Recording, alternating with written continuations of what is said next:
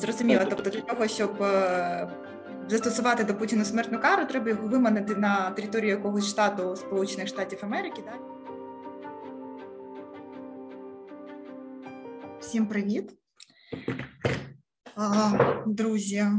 Ми продовжуємо, точніше, розпочинаємо нову серію Just Context, оскільки події останніх останнього часу, саме останнього е, останніх півтора місяці, е, висувають нові виклики, і ми розуміємо, що є дуже багато нагальних питань, які слід обговорювати, е, знаходити якісь практичні шляхи вирішення, в тому числі і здійснювати запис Just Context через засоби Zoom.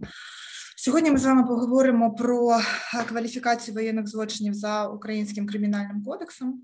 І у нас сьогодні, ну я е, думаю, що без перебільшення скажу, що це є професіонал у сфері міжнародного гуманітарного права. Це Андрій Яковлів, тренер з міжнародного гуманітарного права, адвокат адвокатського об'єднання Амбрева і Микола Кікас. Микола Кікас із регіонального центру прав людини. Це е, якраз ті люди, які на сьогоднішній день, ну мабуть, є одними із найкомпетентніших експертів, найкомпетентніших спеціалістів у сфері міжнародного гуманітарного права і з усім, що з ним пов'язано. Хлопці, скажіть, будь ласка, давайте розпочнемо нашу дискусію з того, е, ну, в першу чергу, які виклики повстали в контексті норм міжнародного гуманітарного права, їх дії в українському національному законодавстві, і які прогалини показали ось ці півтори місяці у сфері поєднання міжнародного гуманітарного права і національного кримінального права. Доброго дня, Віра так нас представила. Цьому відповідати буде складно. Коля, ти почнеш? Чи я? Та, я я не заперечую так. Е, дякую, Андрію. Теж е, дякую, пані Віра, за таку оцінку. І щодо неї хотів би сказати, що ми, як би там не було, да, трохи трошечки знаючись на МГП, ми все одно люди, які е, теж продовжують вчитися МГП, особливо з урахуванням останніх подій. Це якраз той період, коли дійсно правильно сказали, що постали нові виклики, з якими ми раніше не мали справу, оскільки е, ну дійсно ми читали конвенції, читали там теорію. От але ми е, практичні, скажімо так, навички здобували перш за все в контексті окупації Криму. Там є своя складна така специфіка, да і це не специфік, це специфіка окупованої території, але це не специфіка великої війни фронтальної, яку ми маємо на сьогоднішній день, коли постає проблема військовополонених. Е, дуже серйозне їхнього статусу, поводження з ними, е, скажімо так, проблеми кваліфікації воєнних злочинів, які скажімо, можуть вчинятися тільки от в умовах агресивної окупації або в умовах фронтальної війни. Ну, в принципі, проблеми, які у нас є в контексті співвідношення національного права і кримінального права і міжнародного гуманітарного права, міжнародного кримінального права, вони не нові. По перше, дуже гірко і дуже, скажімо так, печально, що станом на 24 лютого не був досі ратифікований Римський статут. От це дуже погано, хоча там е, точилися такі серйозні дискусії. Але на мою думку, всі аргументи, які е, висували противники да, ратифікації Римського статуту протягом усіх цих років. Вони чесно скажу, не не витримують якоїсь серйозної критики, але в будь-якому випадку не ратифікували. Тому потрібно, по перше, це швидко робити, і також е, в контексті цього. Е, ще був прийнятий законопроект, ну, є є законопроект розроблений про гармонізацію е, українського законодавства і міжнародного гуманітарного права. Е, от е, я думаю, що там у Андрія були цікаві зауваження щодо цього проекту. Загалом, е, ну крок правильний, це дійсно потрібно робити, але там є. Е, свої нюанси, зокрема щодо потенційної декриміналізації деяких діянь, чого ми не можемо допустити, оскільки якщо декриміналізуємо, то ми е, можемо випустити тих, е, ну умовно кажучи, на волю да, тих злочинців, які вчиняли злочини свого часу там на території ЛДНР, там і так далі. От що ще потрібно сказати? Ну і на мою думку, теж дуже дуже серйозною проблемою є якраз дуже мала кількість підготовлених кадрів у системі саме правозастосування. Тобто, це правоохоронні судові органи. Війна вже йде 8, ну, 8 років, так а міжнародне гуманітарне право у нас вчили лише ну невеличка верства юристів, е, а в подальшому це однозначно знадобиться всім суддям, адвокатам, прокурорам. От тому тут потрібно знову ж таки як і самоосвітою займатися, так і. Ну, якісь тренінги, семінари відвідувати, і однозначно все це робиться і буде робитися. Е, ну от це така таке загальне як вступне слово. Андрію, доповниш і можливо, я можу додати серед проблем, але позитивно вирішених проблем. От раніше ми знаємо, що полонені були військовополонені, і була проблема, як їх е, утримувати. Бо за Женевською конвенцією потрібні спеціальні лагеря, а це слово саме по собі страшне. А тут виходить, що їх потрібно десь утримувати. Не можеш, не можеш арештований або, скажімо, тимчасово затриманий боєць, якийсь російський або не російський. Ну будемо говорити російський боєць. Він утримуватися в установах тимчасового утримання, оскільки вони, як окрема інституція, не можуть не могли нікого приймати лише тільки в межах КПК. І відповідно була проблема, порушували провадження, приходили постійно до слідчих судді, там по 110 Потім говорили про 332 незаконне переплав переходження через е, кордон. І От е, недавно ця проблема вже була вирішена. Ці статті вже е, вже не застосовуються. Як правило, було прийнято порядок тимчасово порядок утримання полонених. І, до речі, він дуже такий, мені здається, демократичний. Я не здивуюся, що і в інших країнах його такого порядку не буде існувати, оскільки там навіть передбачено, що особи можуть користуватися за побутовими е, за послугами, припустимо, якісь там придбання якихось речей, там можуть бути кіоски, е, відповідно. Передбачається грошове отримання, то все за Женевською конвенцією, окреме розділення е, людей на офіцерів, не офіцерів. Одні можуть працювати, інші не можуть працювати. Я вважаю, що це позитивний крок. Ми вирішили спочатку. У нас сам найперше було інструкція. З гумані... Е, з інструкція застосування гуманітарного права вона ще в 17-му році була. А тут, коли ми вже стикнулися з кон... Е, безпосередньо збройним конфліктом, уже е, застосовуються заходи, які вирівнюють національне законодавство, е, і от це хороший приклад, на, на мій погляд. Ну крім того,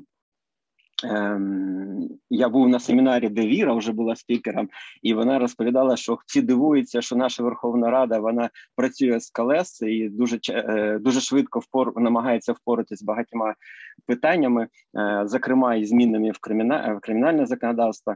Ем, я вважаю, що ми в принципі відповідаємо тому на держава відповідає тому виклику, е, який існує. Ну це якщо тільки дуже кратко говорити про вступну проблематику, не в, не занурюючись в деталі.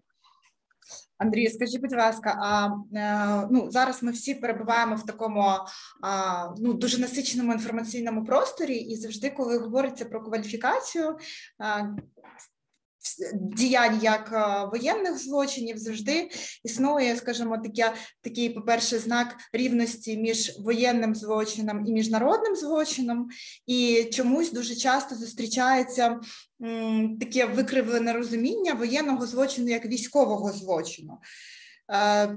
Надай, будь ласка, свої коментарі і в контексті кваліфікації, чому у нас воєнні злочини це міжнародні злочини, міжнародні злочини це воєнні злочини. Як нам правильно їх кваліфікувати, як нам правильно їх розуміти в цьому контексті? Ну і другим блоком, відповідно, чи є воєнні злочини і військові злочини одне і те саме?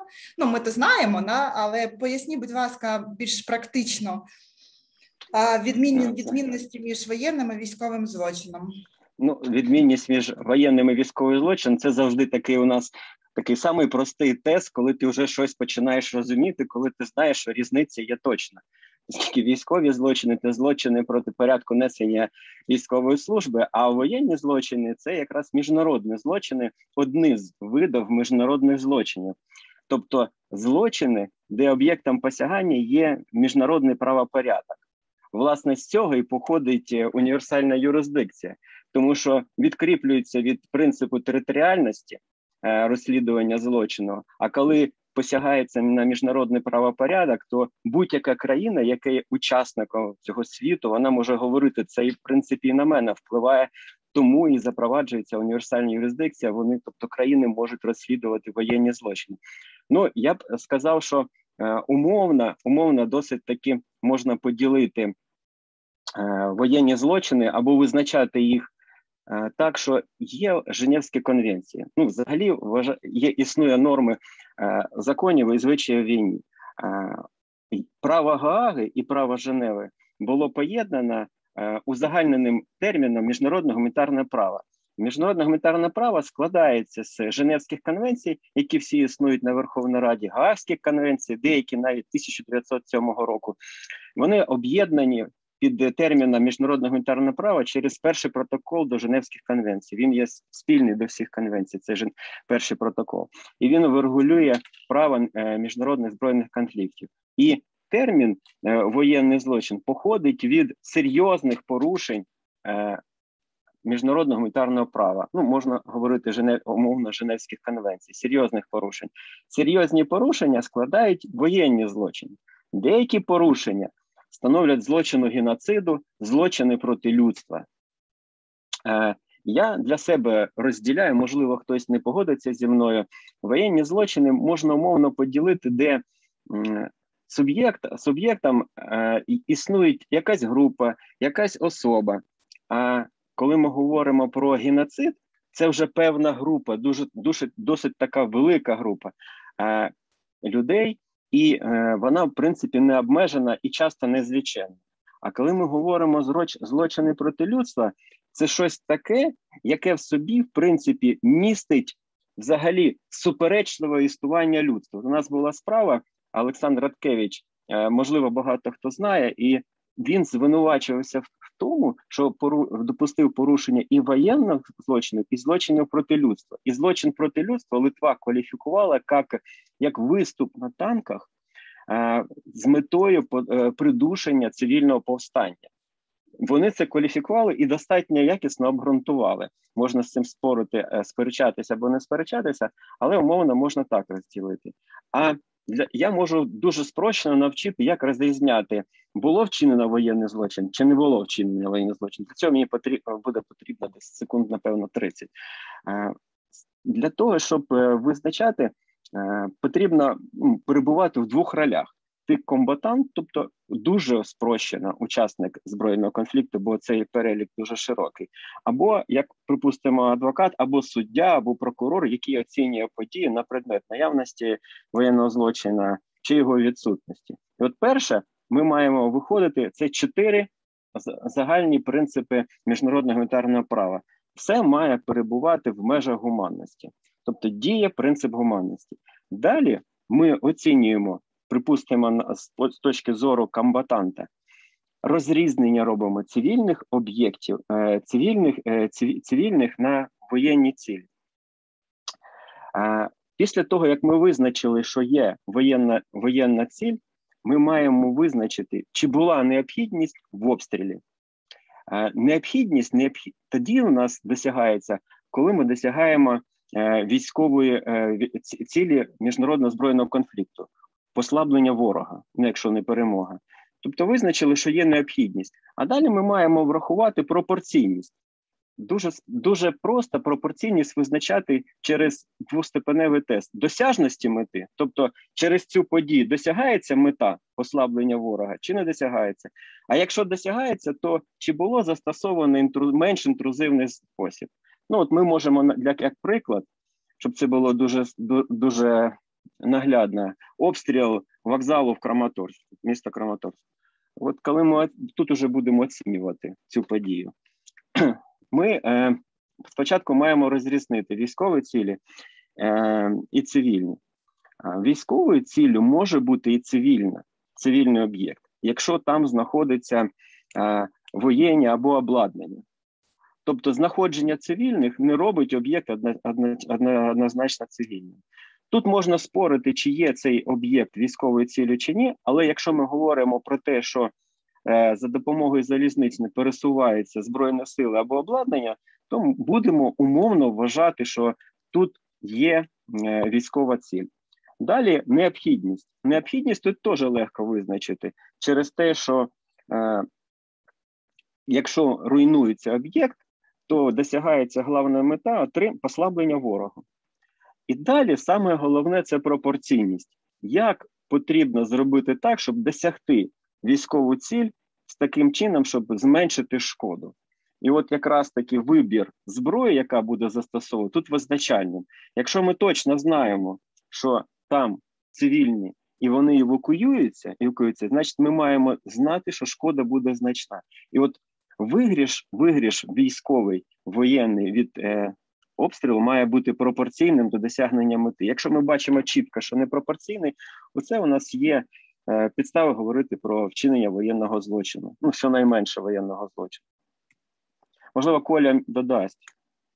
Я б хотіла ще попросити Миколу якраз е, ми торкнулися питання до цього універсальної юрисдикції.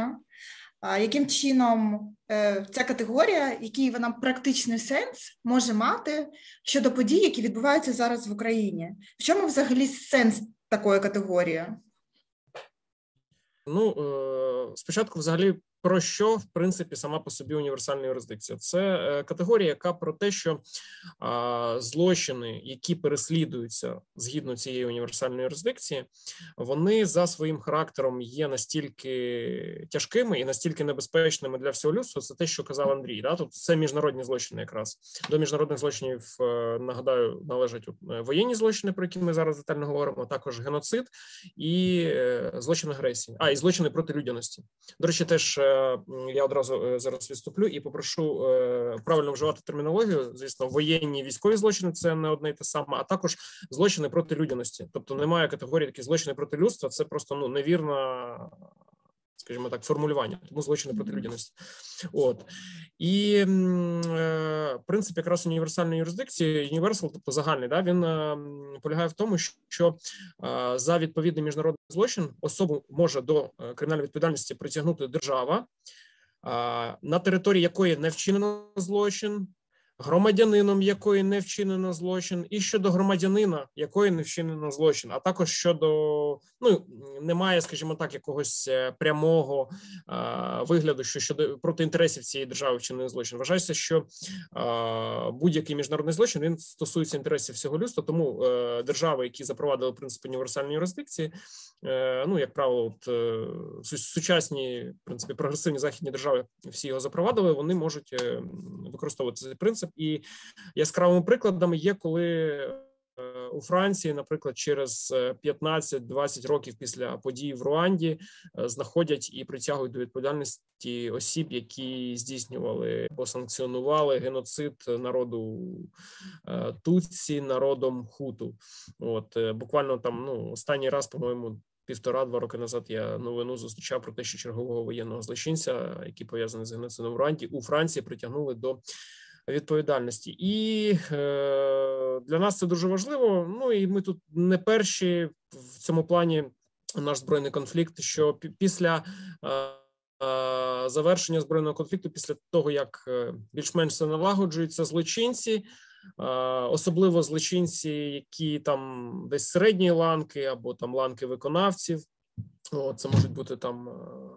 Ну, які або політи до політичного керівництва належать, або до військового керівництва, там якісь офіцери і так далі, вони а, починають ховатися в різних країнах світу для того, щоб уникнути цієї відповідальності, можуть навіть там змінювати зрозуміло прізвище, там і зовнішність, все що завгодно, аби уникнути відповідальності. Але а, якщо таку особу знаходять на території країни, що запровадила принцип універсальної юрисдикції, то вона може її притягнути за це до відповідальності, і в окремих випадках, якщо це стосується, наприклад, Сполучених Штатів Америки, то враховуючи те, що там не в усіх штатах е, відмінна смертна кара, то деяких осіб може навіть е, бути покарано смертю. Е, у мене якось знайомі запитали, чи чи можна чи можна Путіна покарати смертю. От і я ну так спочатку подумав зразу про МКС. Так, тобто в МКС немає смертної кари. Я сказав, ну типа ні, тому що зразу така ідея, що це однозначно МКС. А потім подумав глибше про це. І якщо, наприклад, судити за універсальну юрисдикцію в якомусь із штатів. США, де смертна кара не відмінена, От і я не скажу, що такої вірогідності зовсім немає. От, хоча все ж таки скоріше МКС буде судити. От, ну якщо там, якщо сам себе життя не позбавить, то то в принципі все все можливо. От, от так загалом працює універсальна юрисдикція. Зрозуміло, тобто для того, щоб застосувати до Путіна смертну кару, треба його виманити на територію якогось штату Сполучених Штатів Америки. Да, Він ж там вже здається підсанкційна особа. В усіх, в усіх сполучених штатах, на жаль, да, тобто з нього треба спочатку зняти санкції на в'їзд до якогось певного штату. А а ще в контексті універсальної юрисдикції такі запитання, да? А для того, щоб була застосована ця універсальна юрисдикція, чи вимагається власне від держави України якісь якісь дії для того, щоб перебуваючи на території інших держав, там військове керівництво або політичне керівництво, яке ну на думку України винне в подіях, які відбуваються, ну власне такі особи були притягнуті до відповідальності.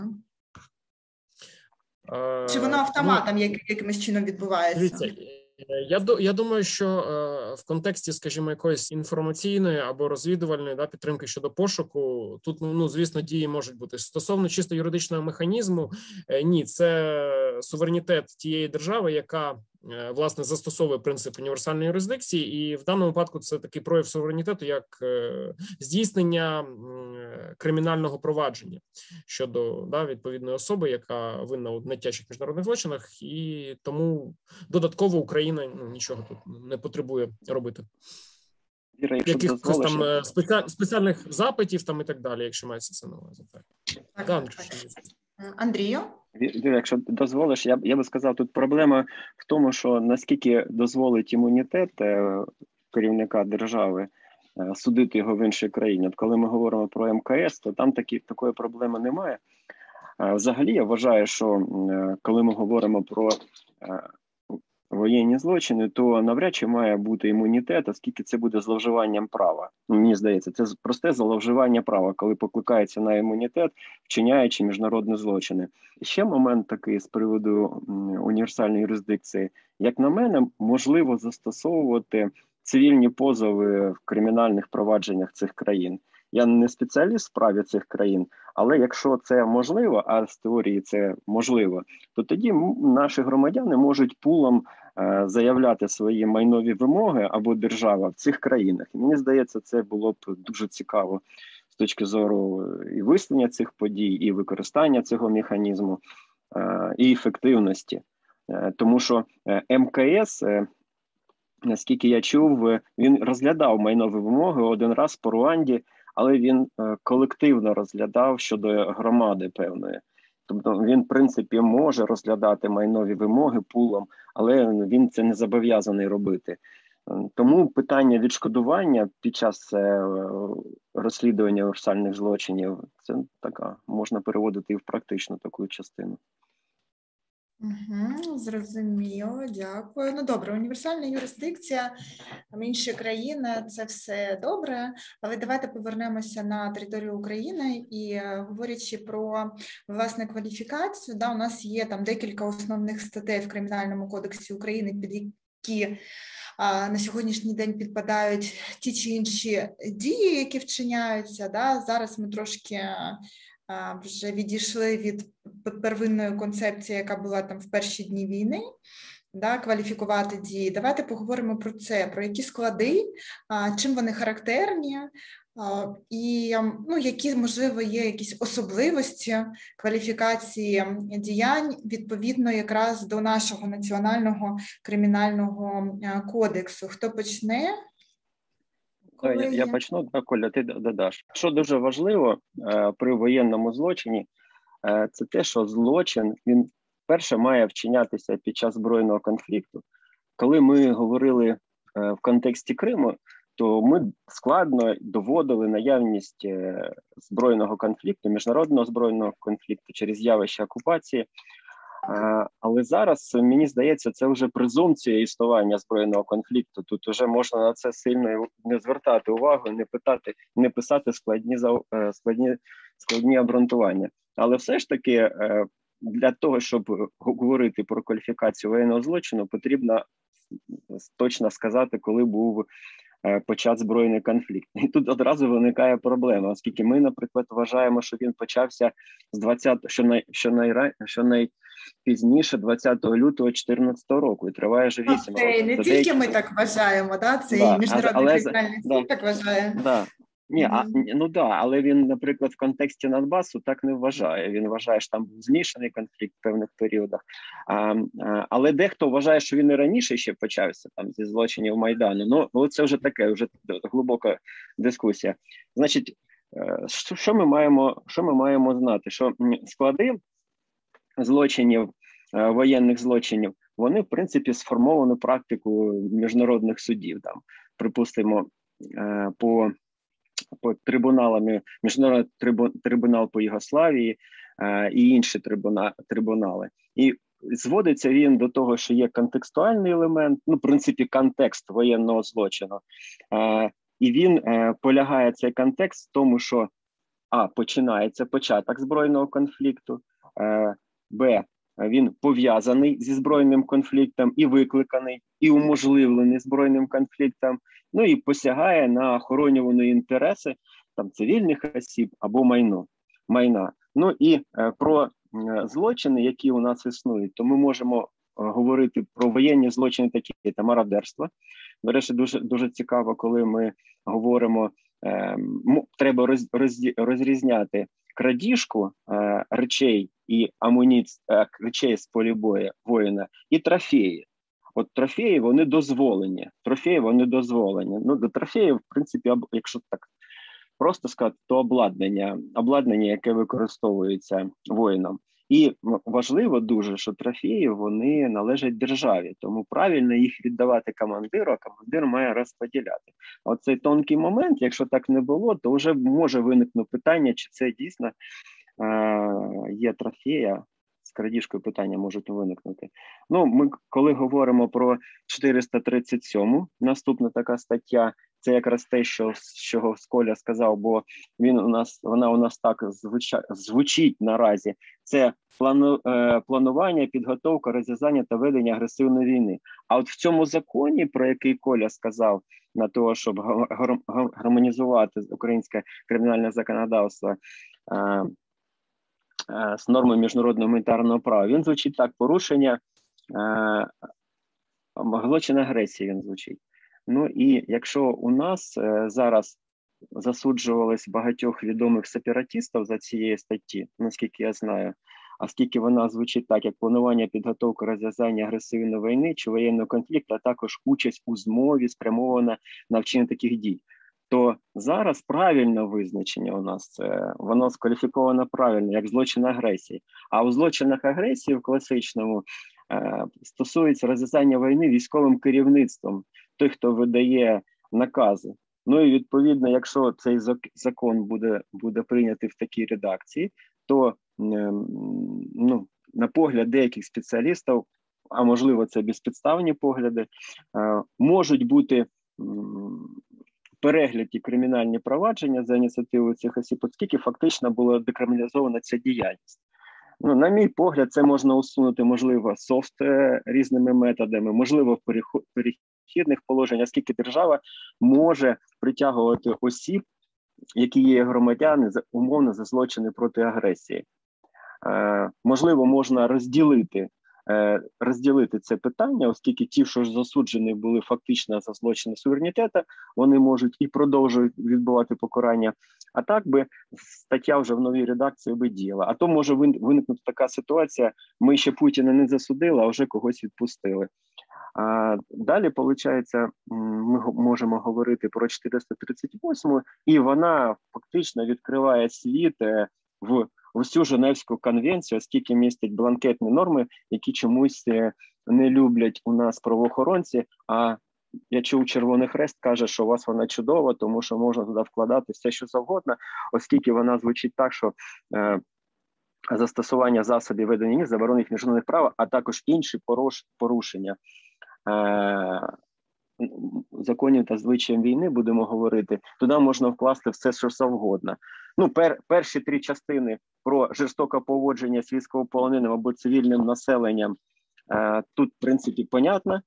Єдине тільки питання, єдине тільки питання може виникнути в тому, що чи можуть наших військово наших осіб засуджувати за це, припустимо, поводження з військовополоненими. Тут виникає таке хитре питання е, дискусії про ці прес-конференції, про які зараз не буду говорити. Роздарбування національних цінностей так само не викличе питань з кваліфікації. А от застосування засобів ведення війни заборонених міжнародних правом одразу нас е, відсилає до Гаагських конвенцій.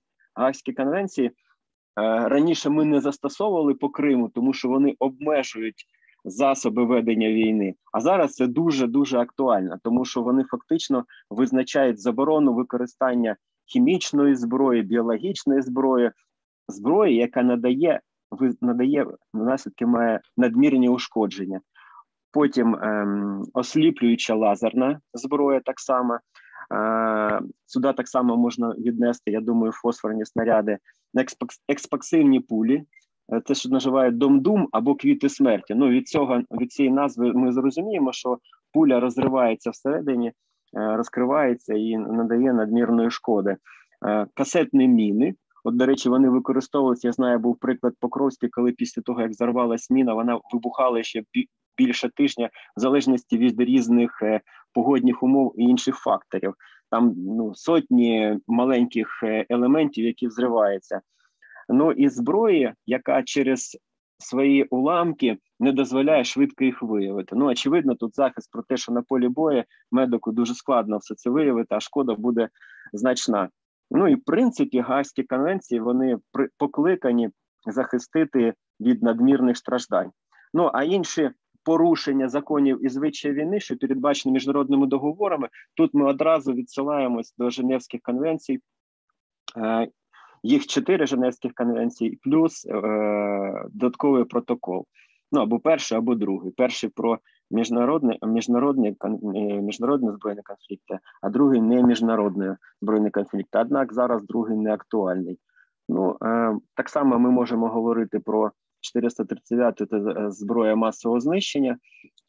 Дуже цікаво, як на мене, коли ми говоримо про зброю масового знищення то формально вона ж ніде прямо так не заборонена. А є але конститутивний висновок е, міжнародного суду. ООН, він він прийшов до висновку, що через завдання надмірних страждань, надмірної шкоди, що заборонено заборонено міжнародним гуманітарним правом, через це виводиться заборона, тобто через завдання надмірних страждань.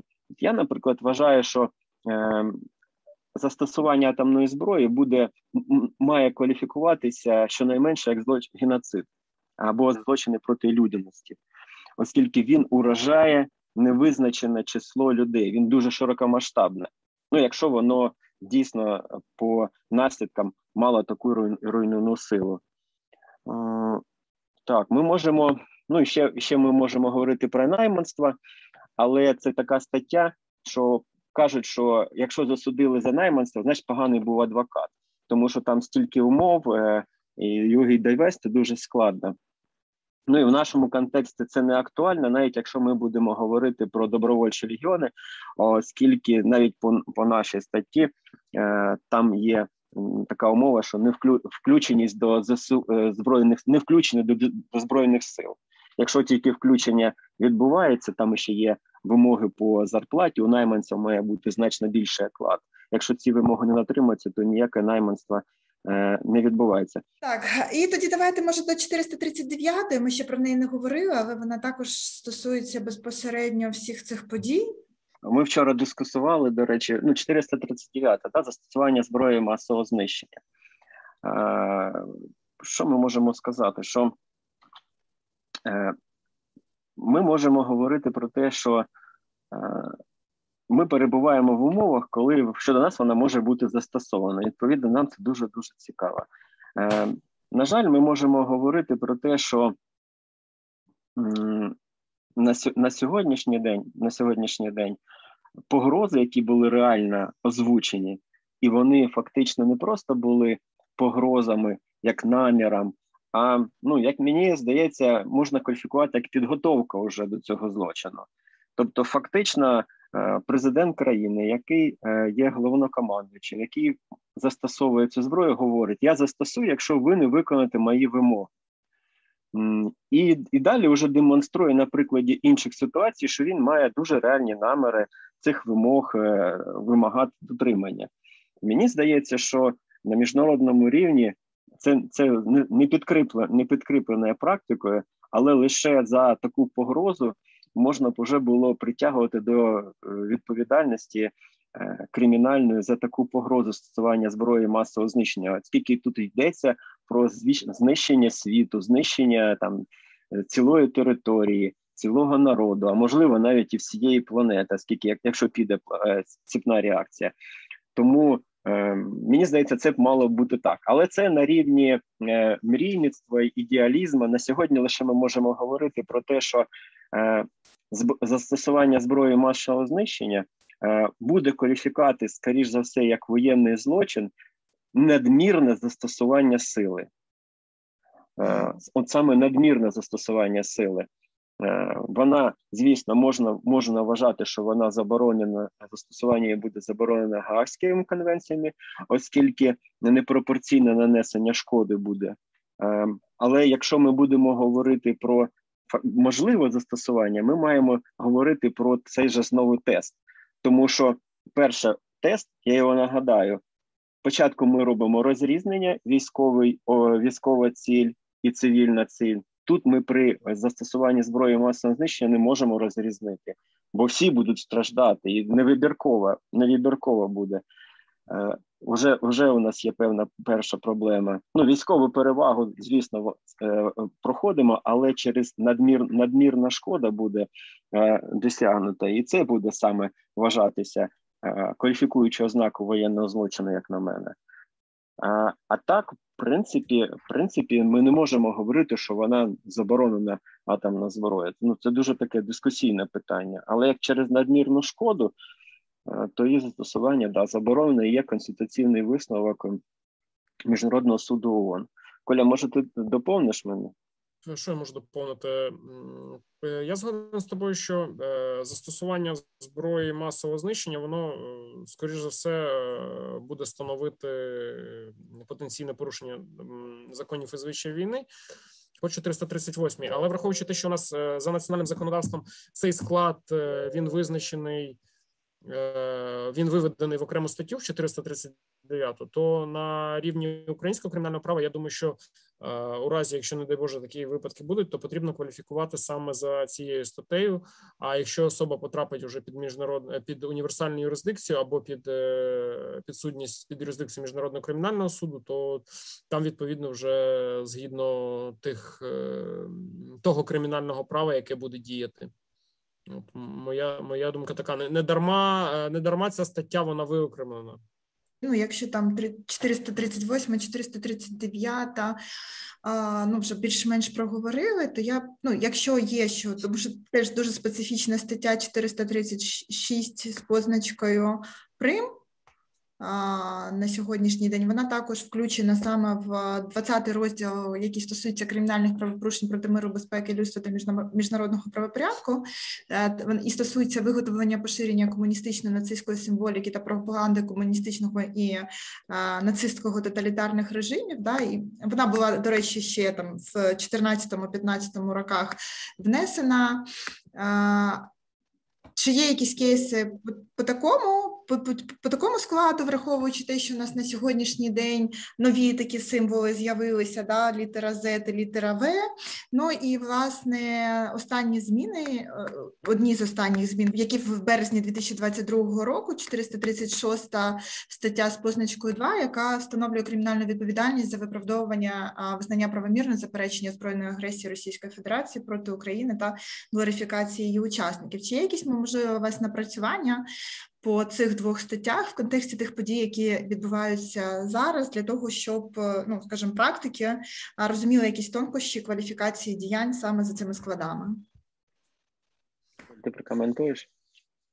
Ну так, я прокоментую ту думку, яка в мене з'явилася. Я думаю, що по 436 да, при Прим 1 тут, ем, враховуючи, як ви вірно сказали, появу нової символіки, да, символіки там сучасного агресора. Я думаю, що тут е, треба додавати додавати цю символіку, і, до речі, не зрозуміло, що з цією чорно-помаранчевою смугастою стрічкою. Наскільки я розумію, там досі да, да, да. Наскільки я розумію, до там зараз досі адмінка по ній. Насправді теж, е, ну на мою думку, але знову ж таки, це це зараз. Ми зараз все ж таки. Е, ну, у нас така права спільнота, яка е, займається ж таки правозастосуванням, це більш до законодавців. Да? Зараз такий як заклик. От мені здається, що вартувало вже б і ці речі вносити за аналогією. От а, ну а стосовно виправдування, визнання правомірної глорифікації і так далі. Ну чесно скажу, якихось напрацювань, якихось таких кейсів примітних, ну я поки що не зустрічав. От. Андрій, я, ти все, да, да, я, я би сказав, що ми все ж таки більше займаємося воєнними злочинами в тому контексті, що існують серйозні порушення Женевської конвенції, бо кожна держава має переслідувати ці злочини, і якщо вона не справляється, в принципі, це ці е, провадження з ними може займатися міжнародний кримінальний суд. Ну або він там визначить, якими йому найбільше цікаво займатися, і походимо. Походимо ми з того е, більш серйозні порушення Женевських конвенцій. А тут е, ця ця символіка, ну як на мене, вона більше про національне право, і в принципі я би відніс до їх до всього того, що обмежує ну, якщо не про злочини проти суверенітета, або злочини, які направлені на те, щоб не руйнувалася держава, на те, щоб е, не поширювалися, скажімо так, е, сепарати, е, сепаратичні явища або розкольні явища, тобто всі злочини, умовно, які направлені проти держави як суб'єкта. А а воєнні злочини вони більш про те, що е, захищає цивільне населення під час вони їх як інститут регулювання, як на мене, він призначений для того, щоб захистити правила ведення війни, а вони полягають в тому, щоб захистити цивільне населення від надмірної шкоди, яка спричинена війною, а з другого боку, обмежити засоби і методи війни. От воєнні злочини більше про це. Тобто, вони відрізняються е, від е, тих злочинів, е, які які Віра ви назвали, тим, що вони все ж таки не про це, не про захист цивільного населення під час війни, і друге, не про обмеження засобів і методів війни. Злочини з символікою можуть бути воєнними, але це стосується там чи порушень там Червоного Христа, використання неправомірно Червоного Христа.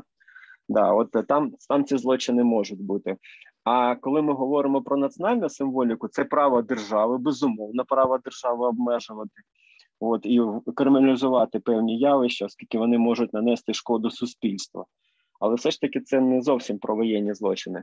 Я умисно поставила це запитання, щоб ви, як е, ну як скажімо, авторитети в цій сфері пояснили е, якраз цю відмінність воєнного злочину від невоєнного, враховуючи те, що такі злочини вони в нашому національному законодавстві вони об'єднані одним двадцятим розділом. Угу. Микола, вибач. Е, дивіться, да, я тут пару слів на на уточнення. Тут дійсно потрібно чітко розмежовувати, що е, оцей розділ 20 нашого кримінального кодексу там не всі злочини є воєнними. Там по суті е, мені здається, от 438 порушення законів та звичаїв війни. От е, решта, вони ну їх можна віднести до міжнародних злочинів, наприклад, геноцид або злочин агресії злочин агресії. А окремі склади вони взагалі є, мені здається, специфічними для українського кримінального права, тому що я не знаю, чи чи виготовлення і поширення там комуністичної і національно-соціалістичної символіки, чи ну, в наскільки в багатьох країнах взагалі ця норма в кримінальному праві є. От, е, Ну, ми, це ми беремо так це воєнні злочини. От давай, Коля, практично скажемо, як ми визначаємо воєнні злочини Понятно, що ми використовуємо цей тест, ну але е, в принципі там склади цих злочинів, види цих злочинів ми беремо з Римського статуту. Римський статут він у нас не ратифікований, але він застосований через його визнання Верховною Радою, яке еквівалентне ратифікації, але без права формувати порядок денний цього суду, брати нашому суді в участі цього суду і, звісно, фінансування цього суду. Значить, ну звідси тут у нас стаття 6 геноцид, стаття 7 е, злочини проти людяності і безпосередньо воєнні злочини. Це восьме. Ну з відповідними підрозділами там можна звідти прочитати. А, але і це ми все робимо завдяки знову ж таки нашій 438 статті, яка говорить про те, що е, інші порушення законів і звичаїв війни виходимо на Женевські конвенції, а Женевські конвенції фактично вони формалізовані у цих статтях криміна е, статуту кримінального суду. От. Е, ну і все по великому рахунку. Пана це якщо ми говоримо, що може кваліфікувати міжнародний кримінальний суд. Ну тут є проблеми з злочином агресії. Е, для цього власне і потрібен трибунал це тут дуже гарно обґрунтовує позицію Мартиновський Роман Юрійович. Нам не потрібен трибунал для того, щоб розслідувати воєнний злочин, оскільки він був потрібен тоді, коли не було універсального суду, тобто як зараз міжнародний кримінальний суд, і тоді створювали суди адхок там, наприклад, там по Руанді, по по Югославії. А зараз є міжнародний кримінальний суд, і він це набагато краще зробить. Але по агресії у нас е, у нього відсутня юрисдикція, і тут трибунал би був би в нагоді, якщо ми говоримо про злочин безпосередньої агресії. Врешта у нас це всі можливості є. Але якщо ми говоримо про національну нашу юрисдикцію, про 438, і де ми можемо е, розслідувати і притягнути особу до відповідальності кримінальної, ми можемо використовувати і Женевські конвенції, оскільки у нас там прямо написана поки що бланкетна норма е, та інші порушення законів звичаї війни. Ну, відповідно, ми робимо робимо звідти ще висновок, приписочку, серйозні порушення, оскільки так у нас це кваліфіковано самих Женевських конвенцій. І і все, ми можемо робити все, що хочемо. А якщо ми хочемо, щоб е, розслідував міжнародний кримінальний суд, то нам потрібно орієнтуватися на восьму статтю або сьому, або шосту.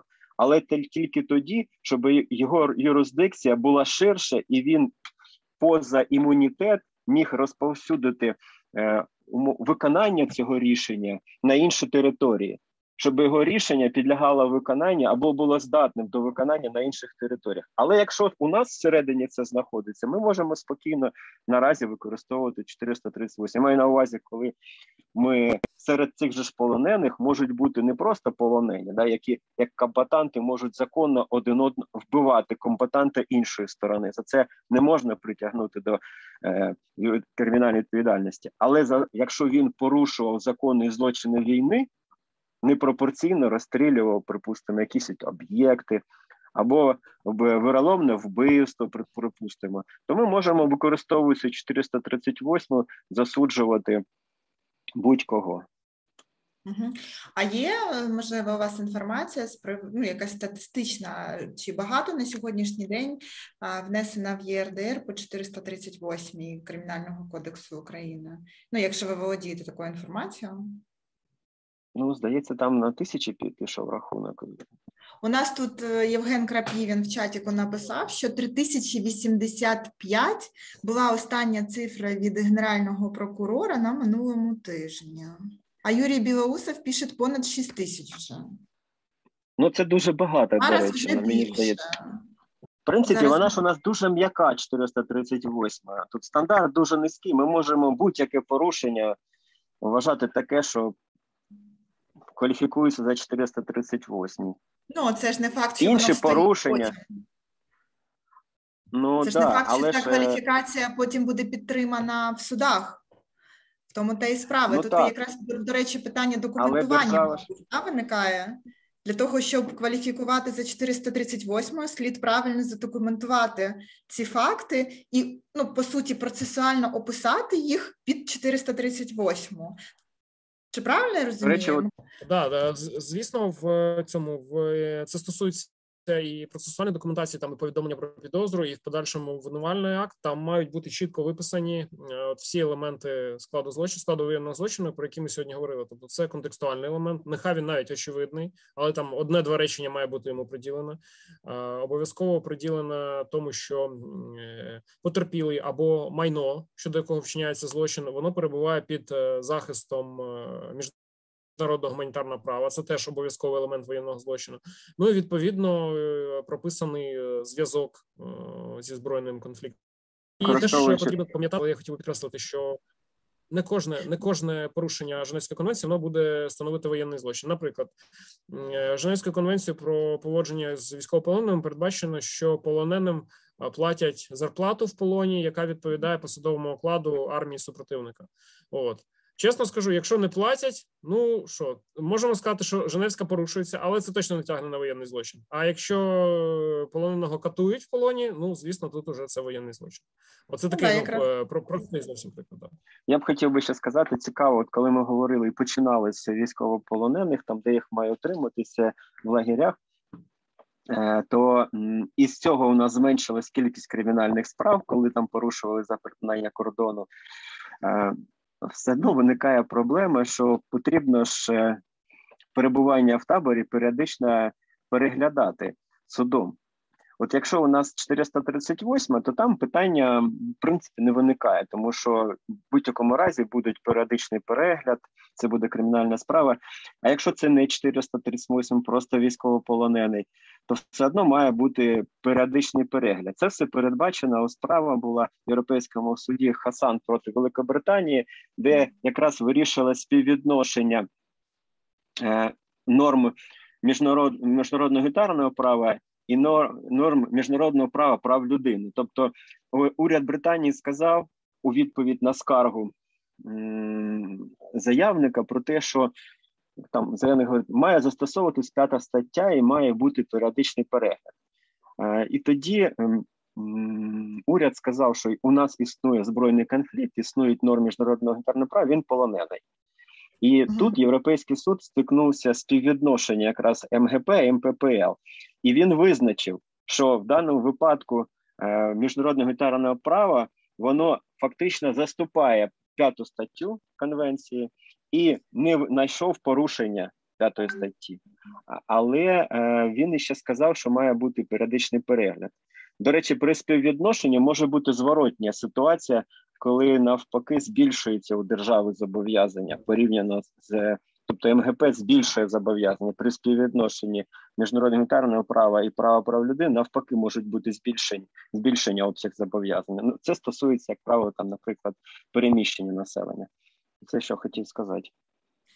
Так, дякую. У нас е, вже час трошки підбігає. і Мир чи війна, але сам найбільш цінний ресурс це час. Тут е, не поспориш. Євгеній Крапівін скинув скрін. Тут написано злочин агресії та воєнні злочини 5899 злочинів. Ага. Без роз... Ага. Е, здається, поруш 438 5730. Ну, біля, е, да. Планування, підготовка, розв'язання та ведення агресивної війни 43. Ну і решта менше. 8 і 118, відповідно. Так, зрозуміло. Це вже будемо пізніше дивитися, наскільки воно все встоїть, і чи правильно воно було кваліфіковане, і чи а, та ті ті, ті елементи, про які ви да, да, чи, чи, чи був витриманий цей тест. А, Колеги, я вам дуже дякую. Насправді, ну, на мій погляд, дуже така практична дискусія відбулася для того, щоб можна ще дві хвилинки. Можна ще хвилинку? Да, будь ласка, будь ласка, будь, я, будь я, ласка. Да, я, я хотів би наостанок окре буквально окреслити тему. Ну поговорити детально. Ми на неї вже не стигнемо, але я думаю, що можливо ще будуть коли, і в будь-якому випадку це те, про що потрібно думати. Я певен, що вірогідні є ситуації, коли одні ті самі діяння вони е, за своїм характером будуть становити в них буде міститися склад і і воєнного злочину, і одночасно військового злочину, тобто злочину проти порядку несення військової служби, тому що. Е, внутрішніми, ну, по перше, у внутрішніх е, статутах ЗСУ там теж є. Там йде теж мова про міжнародне гуманітарне право, тому тут вони дотичні, вони перетинаються, і міжнарод е, кримінальним кодексом, наприклад, заборонено. Е, Погане поводження з військовополоненими, це стаття 434 або незаконне використання емблеми Червоного Христа, що в принципі може становити потенційно злочин віроломства як воєнний злочин, або насильство над населенням в зоні конфлікту. І от е, як бути е, в цих випадках буде там сукупність чи конкуренція норм, це якраз от е, мені здається важлива тема, на яку теж треба думати і говорити. Дякую, Микола. Немає запитань від учасників. Тоді я буду вам дякувати за цікаву розмову. До нових зустрічей. Я думаю, зараз у нас таких зустрічей буде дуже багато, враховуючи проблематику. Тому ще раз дякую і до нових зустрічей. До нових зустрічей, дякую всім.